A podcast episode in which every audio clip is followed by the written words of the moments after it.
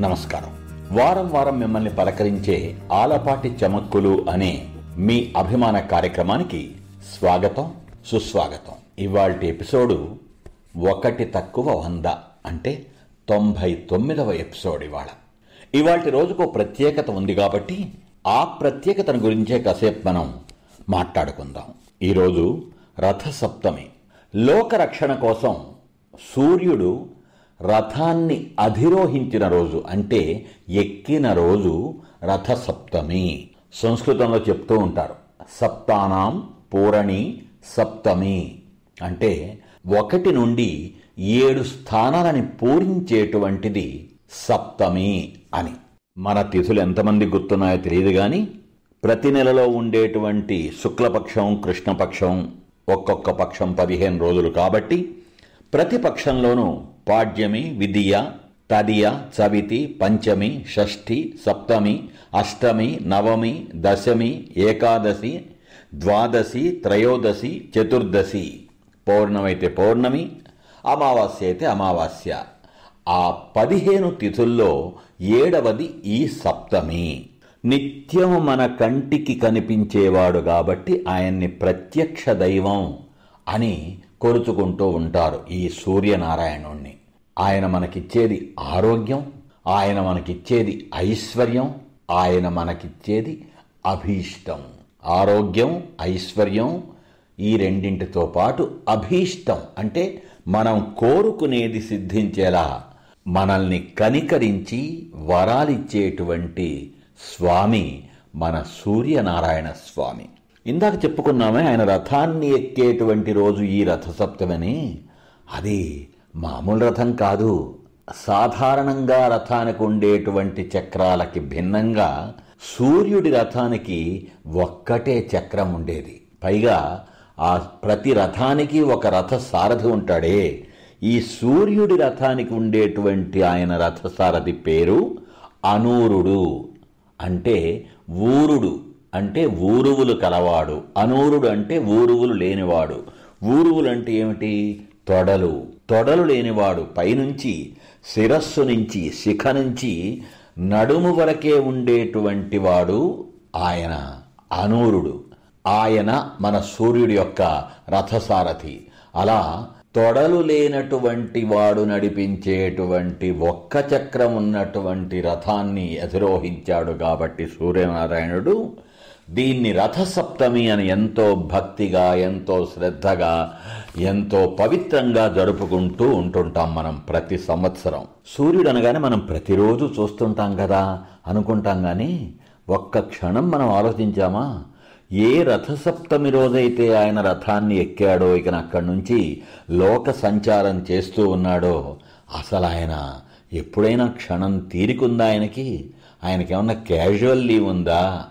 అరెండ్ leave ఉందా sick leave ఉందా ఏ రకమైనటువంటి లీవ్ ఉందా ఏ లీవు లేకుండా ఎటువంటి విరామం లేకుండా నిర్విరామంగా నిరంతరంగా నిరంతరాయంగా లోక కళ్యాణం కోసం రథంలో సంచారం చేస్తూ ఉండేటువంటి వాడు మన సూర్యనారాయణ. అందుకే ఆయన రెండు రోజులు కనపడకపోతే మనకి చాలా కష్టంగా ఉంటుంది. చాలా వెలితిగా ఉంటుంది. అవునా? సరే ఇక ఒక చక్రంతో నడిచేటువంటి సూర్యుడి రథానికి ఏడు గుర్రాలు సప్తాశ్వరథమారూఢం అని మనం చదువుకుంటాం కదా. ఆ ఏడు గుర్రాలు ఏడు ఛందస్సులు అని కూడా చెబుతూ ఉంటారు పెద్దలు. గాయత్రి త్రిష్టుప్ జగతి అనుష్టుప్ పంక్తి బృహతి ఉష్ణిక్ అనేటువంటి ఈ ఏడు ఛందస్సులే సూర్యుడి యొక్క ఏడు గుర్రాలని ఆ సూర్యుడి యొక్క ఏడు గుర్రాలు ఏడు రంగులని అందుకే సూర్యకిరణాల్లో ఏడు రంగులు ఉంటాయి అనేటువంటిది వైజ్ఞానిక విశ్లేషణలో కూడా తేలేటువంటి విషయానికి ఆధ్యాత్మిక ఆంతర్యం. వాతావరణ పరంగా చూస్తే ఇవాటి రోజు నుంచి వాతావరణంలో కొంచెం వేడి మొదలవుతుంది. అవునా? రథసప్తమి రోజు నుంచి. వాతావరణంలో ఎటువంటి మార్పులు వచ్చినా కూడా ఆ మార్పులకి అనుగుణంగా మనల్ని మనం మలచుకోవాలి. ముఖ్యంగా మన శరీరాన్ని మనం మలచుకోవాలి. అలా మలచుకోవటానికి మనం చేసేది ఏంటి సూర్యుడికి నమస్కారం పెట్టుకోవటం సూర్యుడిని ఆరాధించుకోవటం ఆదిత్య హృదయం చదువుకోవటం రథసప్తమి పర్వదినం కాబట్టి సూర్యుడికి ఇష్టమైనటువంటి పొంగలిని వండి నివేదన చేయటం వీటన్నిటితో పాటు రథసప్తమి అనగానే మనందరికీ చెటుక్కున మదిలో మెదిలి గుర్తొచ్చేది ఏమిటి? జిల్లేడు ఆకులతో స్నానం. కదూ? యద్యజ్జన్మ కృతం పాపం. మయా సప్తసు జన్మసు.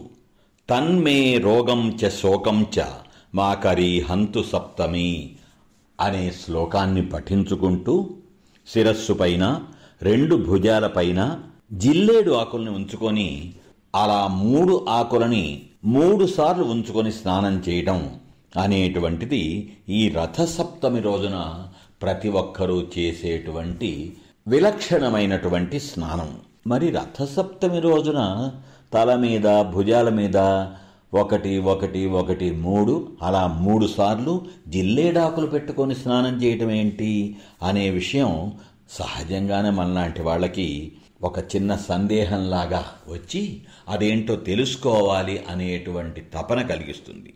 దాని వెనక ఒక కథ ఉంది. పూర్వం అగ్నిశ్వాత్తులనేటువంటి పండితులు మహానిష్టతో చాలా యజ్ఞాలు చేశారట. పరమాత్మ తృప్తి చెంది వాళ్ళని స్వర్గానికి తీసుకురావడం కోసం దేవవిమానం పంపించాడు. ఆ సమయానికి యజ్ఞం చివరలో పూర్ణాహుతి చేస్తున్న సందర్భంగా విమానాన్ని చూసిన సంభ్రమంతో వాళ్ళంతా ఆవు నేతితో కూడినటువంటి హోమ ద్రవ్యాలని కంగారుగా వేసేశారట. అయితే అదే సమయంలో పెద్ద గాలి వచ్చింది. దాంతో వేడివేడి నెయ్యి కాస్త పక్కనే ఉన్నటువంటి ఒక మేక మీద పడిందంట.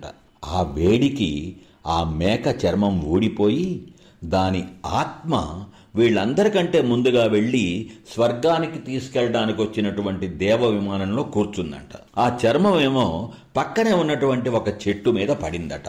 అప్పటి నుండి దానికి ఫలితంగా ఆ చెట్టు మూలతత్వం మారిపోయి మెత్తని ఆకుల్ని ధరించిందట. అదే జిల్లేడు చెట్టుగా మారిపోయింది. మనందరికీ తెలుసు కదా జిల్లేడాకును ముట్టుకుంటే మేక చర్మంలాగా మెత్తగా ఉంటుంది. అందుకే అది. అయ్యో ఇలా జరిగిందేంటి అని వాళ్ళంతా బాధపడుతుంటే అశరీరవాణి మీరు దుఃఖించాల్సిన పని లేదు. మీరు చేసిన యజ్ఞఫలం ఆ మేకకు కూడా దక్కి మీతో పాటు దానికి కూడా దుర్లభమైనటువంటి స్వర్గప్రాప్తి కలిగింది అని చెప్పిందంట. ఆ జిల్లేడు మేక చర్మ స్పర్శతో పవిత్రమై అర్కవృక్షంగా మనందరం పూజించుకునే స్థాయికి ఎదిగిందట. అది రథసప్తమి నాడు నెత్తిపైన భుజాలపైన జిల్లేడాకులు పెట్టుకొని సూర్యదేవుడి ప్రీతి కోసం స్నానం చేయడం వెనక ఉండేటువంటి అసలు ఆంతర్యం. మానవాళికి అమితమైనటువంటి ఆరోగ్యాన్ని అనంతమైనటువంటి ఐశ్వర్యాన్ని అతుల్యమైనటువంటి అభీష్ట సిద్ధిని ప్రసాదించేటువంటి ప్రత్యక్ష దైవమైన సూర్యనారాయణ స్వామిని అందరం మనసారా ప్రార్థిద్దాం ఈ రథసప్తమి నాడు. ఇక ఇవాళ ఎపిసోడ్లో మనం ప్రతి ఎపిసోడ్లో వినేటువంటి కొసమెరుపు. మనకి సూర్యుడున్నాడు సూర్యరశ్మి ఉంది ఆయన మనకి వెలుగిస్తాడు వెలుతురిస్తాడు అవసరమైనటువంటి వేడిమిని కూడా ఇస్తాడు. అయినా కూడా మనకి శరీరంలో అనేక పరీక్షలు చేసినప్పుడల్లా తేలేదేమిటి? డి విటమిన్ కొరత డెఫిషియన్సీ ఆఫ్ విటమిన్ డి ఏమిటి తమాషా? చక్కగా ఎదురుగా మనకి పొద్దున్నే మనం లేవక ముందు నుంచి రెడీగా మన కోసం సిద్ధంగా ఉండి చక్కటి వేడిమిని చక్కటి వెలుతురిని చక్కటి వెలుగుని సంపూర్ణ ఆరోగ్యాన్ని ఇస్తానయ్యా రండి అని చెప్పి సూర్యుడు అంటుంటే మనం ఆయన్ని చూడ్డానికి కానీ ఆయనతో కాసేపు గడపటానికి కానీ ఆ వెలుతురులో ఆ వేడిమిలో ఆ వెలుగులో హాయిగా గడపటానికి కాసేపు సంచరించటానికి తిరస్కరిస్తూ ఇలా ముప్పు తిప్పలు తెచ్చుకుంటున్నాము అనేటువంటి చిన్న విషయాన్ని కొంచెం గ్రహించాలి. మళ్ళీ వచ్చే ఎపిసోడ్లో కలుసుకునేంత వరకు సెలవు. సే లవ్ మీ ఆలపాటి.